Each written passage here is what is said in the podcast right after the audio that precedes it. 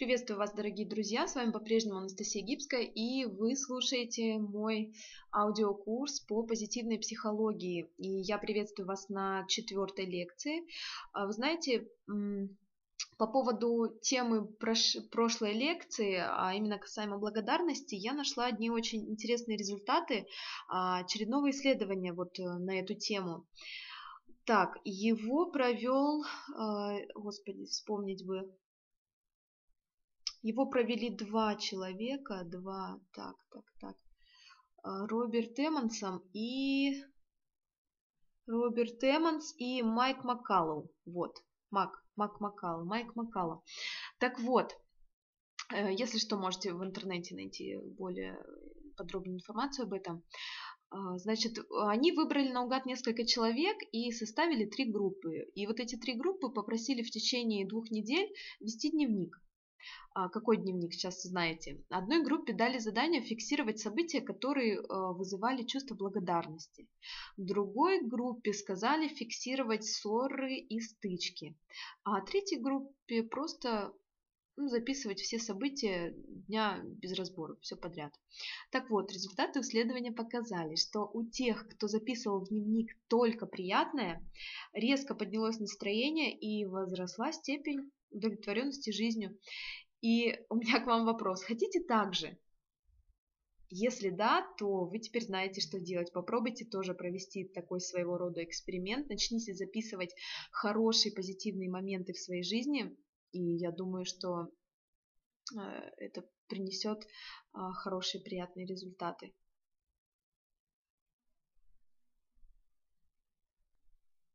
Ну, а сейчас давайте проговорим о прощении и забвении. Вообще, что это такое, да, почему так важно научиться прощать. Вообще тема довольно-таки актуальная и интересная. Ну, дело в том, что вот э, то, какие чувства мы испытываем, думая о прошлом, мы говорим с вами э, еще о прошлом, да, зависит от характера воспоминаний наших. И благодарный настрой помогает ощутить удовлетворение прошлым, поскольку подпитывает наши приятные воспоминания, обостряет их, э, ну, собственно, интенсивность и чистоту. Наш мозг устроен так, что разрушительные негативные эмоции оказываются ну, сильнее мирных, тихих, спокойных, созидательных э, переживаний. Почему так? Единственный выход для каждого из нас, да, изменить образ своего мышления, переписать прошлое, а, избавить его как-то от негативных воспоминаний. Но, к сожалению, пока у нас нет способов напрямую ускорить как-то этот процесс. Это тяжело, это ну, сложно. И попытки сознательно подавить какую-либо мысль приводят, как известно, к чему? к противоположному результату. Вот попытайтесь, к примеру, в ближайшие пять минут не думать о белом медведе. Остается только прощение.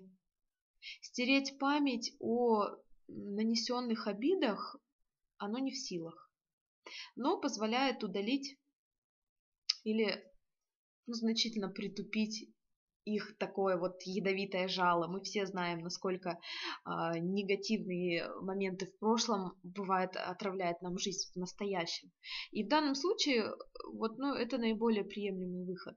Действительно, э, как-то притупить вот эти вот неприятные ощущения. Э, прежде чем мы перейдем к обсуждению вопроса о прощении, давайте выясним, почему многие люди предпочитают цепляться за горести прошлого, я бы даже сказала, жить ими, ощущать эту боль, наслаждаться а, своими переживаниями, плакать захлеб, уповать на судьбу, чувствовать себя жертвой. Почему переписывание прошлого в позитивном духе так непопулярно? Ведь это наилучший способ избавиться от мучительных воспоминаний. Поду задумайтесь.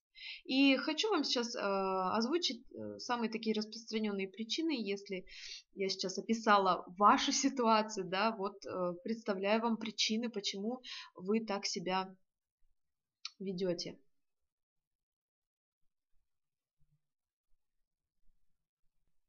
Причина первая. Прощать несправедливо так думают, э, что э, люди думают так, мол, обидчик останется безнаказанным, а вот праведный гнев, он сойдет на нет, вместо того, чтобы помочь другим потенциальным жертвам.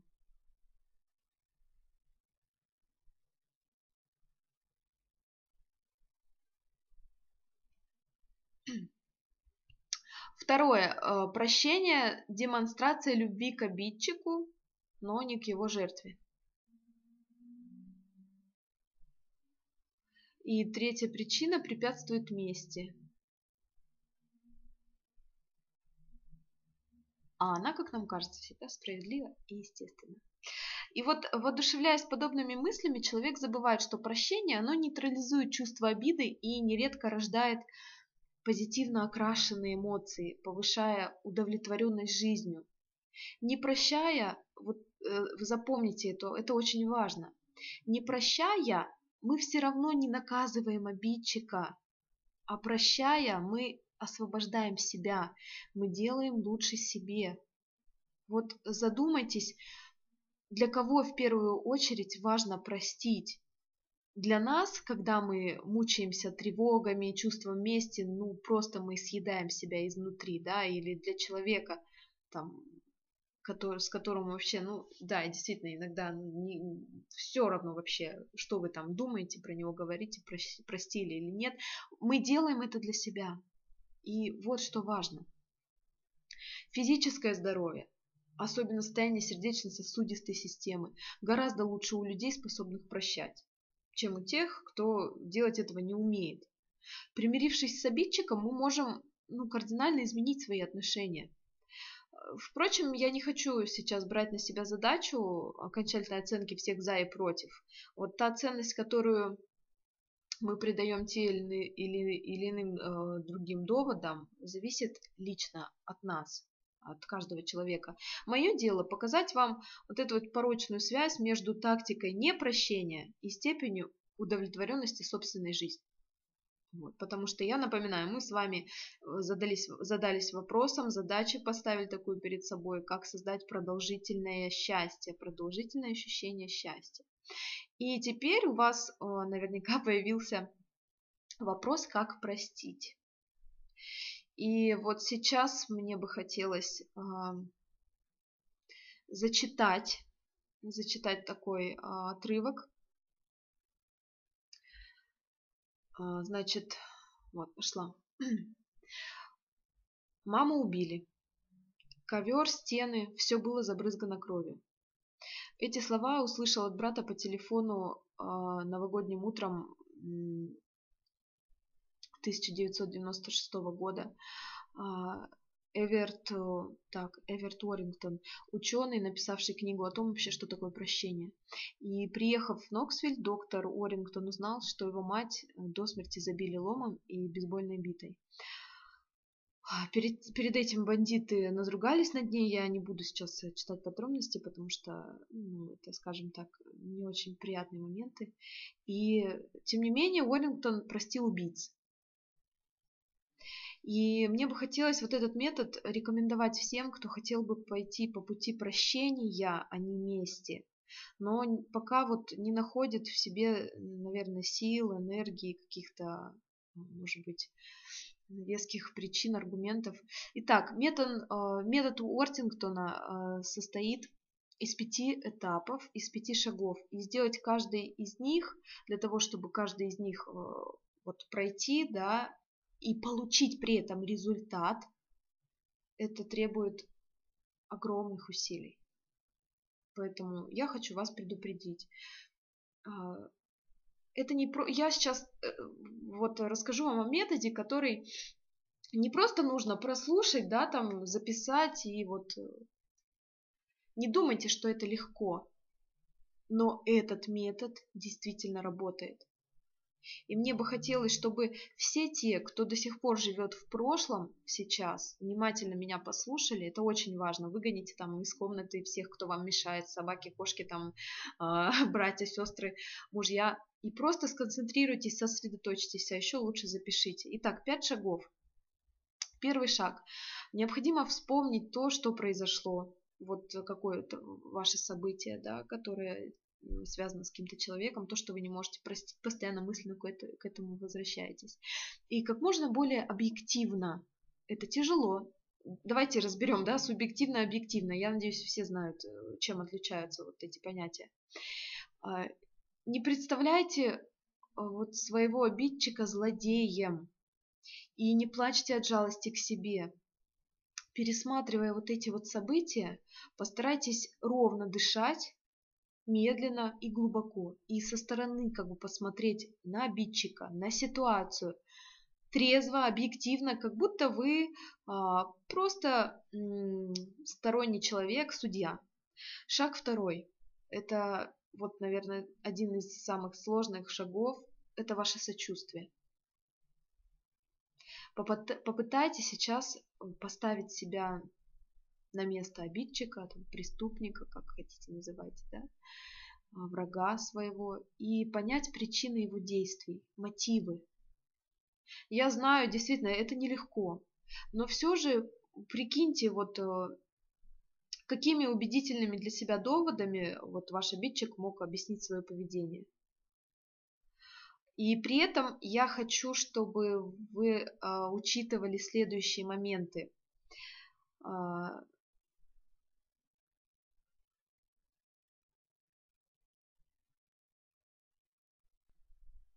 Полагая, что жизнь под угрозой, человек идет на все.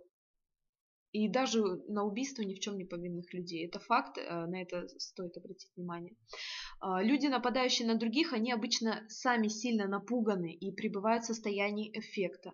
Тоже стоит учитывать. А, зачастую именно ситуация, а не вот э, черты характера человека, да, побуждают нанести обиду или какие-то серьезные телесные повреждения другому человеку.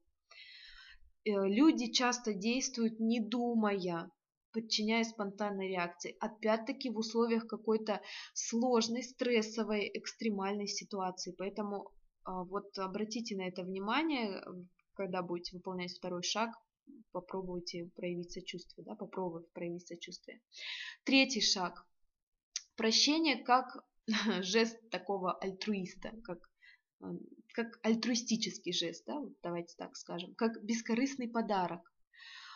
Этот этап не легче предыдущий, предыдущих. А, прежде всего, нужно вспомнить, когда вы сами оказывались в неприятной ситуации, чувствовали себя виноватым, натворили делов, накосячили, а вас простили. И прощение было для вас так необходимо, и кто-то его вам подарил. При этом вы испытали благодарность, а простивший человек, э, тот, кто вас простил, прилив возвышенных чувств. И есть даже такая поговорка, сейчас подождите, вспомню, как там она начинается. А, хочешь стать счастливым на час, на час ляг и поспи. Хочешь стать счастливым на день, э, сходи на рыбалку. Хочешь стать счастливым на месяц, женись. Хочешь стать счастливым на год – получи наследство. Хочешь стать э, счастливым на всю жизнь – сделай кому-нибудь добро. А, вот только прощать нужно, э, мы затрагивали да, уже эту тему, не ради собственной выгоды, а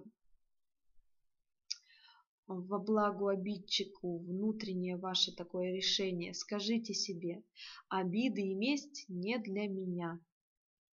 Если будете, если будете дарить вот это прощение через «не хочу», а, через силу, оно не освободит вас от мести, от желания отомстить, от злобы, от гнева, от ненависти. И это будет съедать вас изнутри, как я уже говорила.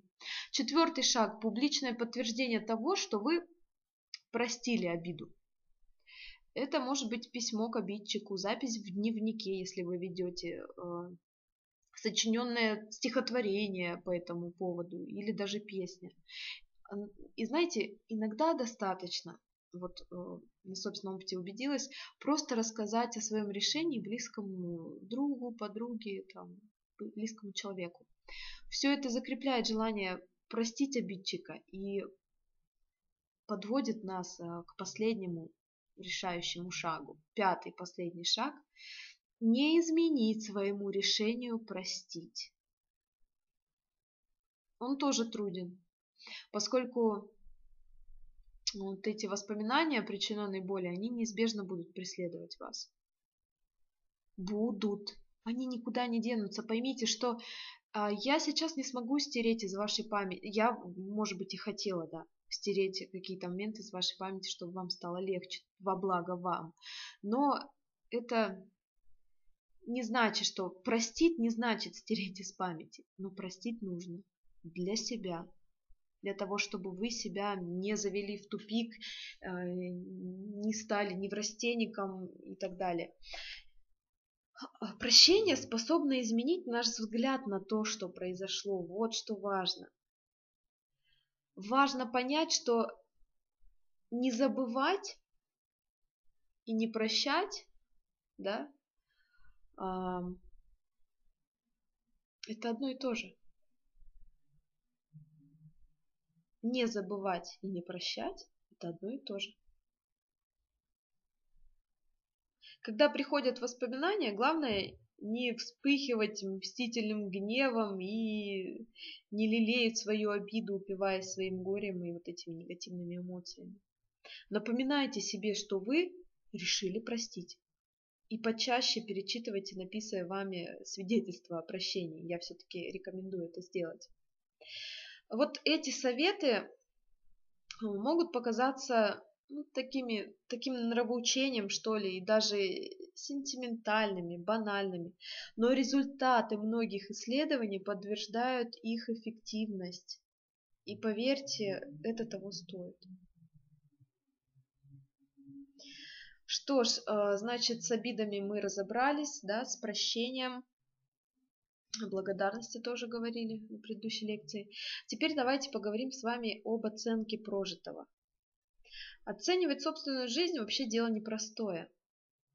Но принимая решения, связанные с будущим, да, нам необходимо всесторонне изучить этапы того, что мы уже прошли, чего мы уже достигли.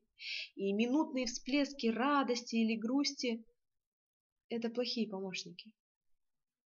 Так неудача в любви создает ощущение пустоты. Вся жизнь кажется напрасной, а повышение зарплаты приносит удовлетворение и веру в будущие успехи. Раз в год, а, на следующий день, иногда через два, через три дня после Нового года, я нахожу полчаса, чтобы а, уединиться и заполнить свой план. А, у меня есть как личные, так и наши совместные планы, цели со своим супругом. Вот. Для сравнения, у меня в компьютере хранятся мои какие-то предыдущие планы э, за предыдущие года. И по десятибальной шкале от ужасно до супер великолепно я оцениваю прожитый год. Вот с точки зрения наиболее важных для меня там, моментов, задач. И пишу для каждого из них, вот знаете, ну, несколько слов, э, которые суммируют достигнутое. И вот вы сейчас, конечно, вправе не согласиться, но мои приоритеты таковы. На первом месте любовь, семья, на втором месте работа, на третьем месте деньги, Э, Четвертое место в моей иерархии приоритетов занимает здоровье. И пятое – это творческие достижения. Наверное, с возрастом у человека меняются приоритеты, я уверена, с возрастом, с опытом. А, вот. Но это, это мое, да, у вас могут быть и, иные взгляды. А также можно фиксировать, какие перемены случились в вашей жизни за год, можно как-то выяснить общую динамику этих перемен там за 5 лет, 10. Вот. И вот нечто подобное я от всей души рекомендую делать и вам. Это помогает собраться и избавиться от иллюзий, сомнений, определиться, в каком направлении действовать вам дальше. Вот. И, как говорил Роберт Дэвис, раз в год необходимо взвешивать свою жизнь. Если вы обнаружили, что за год она набрала слишком мало веса, меняйте образ жизни. А ключ к решению любой проблемы в ваших руках. Вот совершенно точно я с ним полностью согласна. А, что ж, мы с вами за вот эти вот четыре лекции говорили о тех факторах жизнерадостности, да, ну, первая у нас была такая водная лекция. Давайте скажем, там сколько у нас, две-три лекции, да? вот предыдущий, мы говорили о факторах жизнерадостности, которые зависят от нас. А, мы говорили о том, какими способами можем достичь максимального уровня, да, отпущенного нам природой. Мы обсудили, как можно повысить степень удовлетворенности жизнью, сохранять душевное спокойствие. И обнаружили, что двигаться э, к этому нужно одновременно с трех сторон. Да? А, первый подход интеллектуальный. Необходимо отказаться от убеждения, что прошлое предопределяет будущее. Да? Подобный, ну скажем так, детерминизм эмпирически бесплоден и философски он в принципе несостоятелен. А вот эта вот порождаемая им пассивность, она загоняет человека в тупик. Второй и третий подходы связаны с эмоциями. Нам надо изменить отношение к прошлому. Мы должны развивать в себе умение быть благодарными за все сделанное нам добро. Вот. А также научиться прощать былые обиды. И только тогда из нашей жизни уйдут горечь и злоба, желание мстить, ненависть кому-то. И, а мы, в свою очередь, обретем душевное спокойствие. И в следующей лекции, да, в следующих наших э, таких вот аудиовстречах э, мы поговорим о положительных эмоциях, связанных с будущим. Совсем скоро. Оставайтесь на связи, будьте в теме.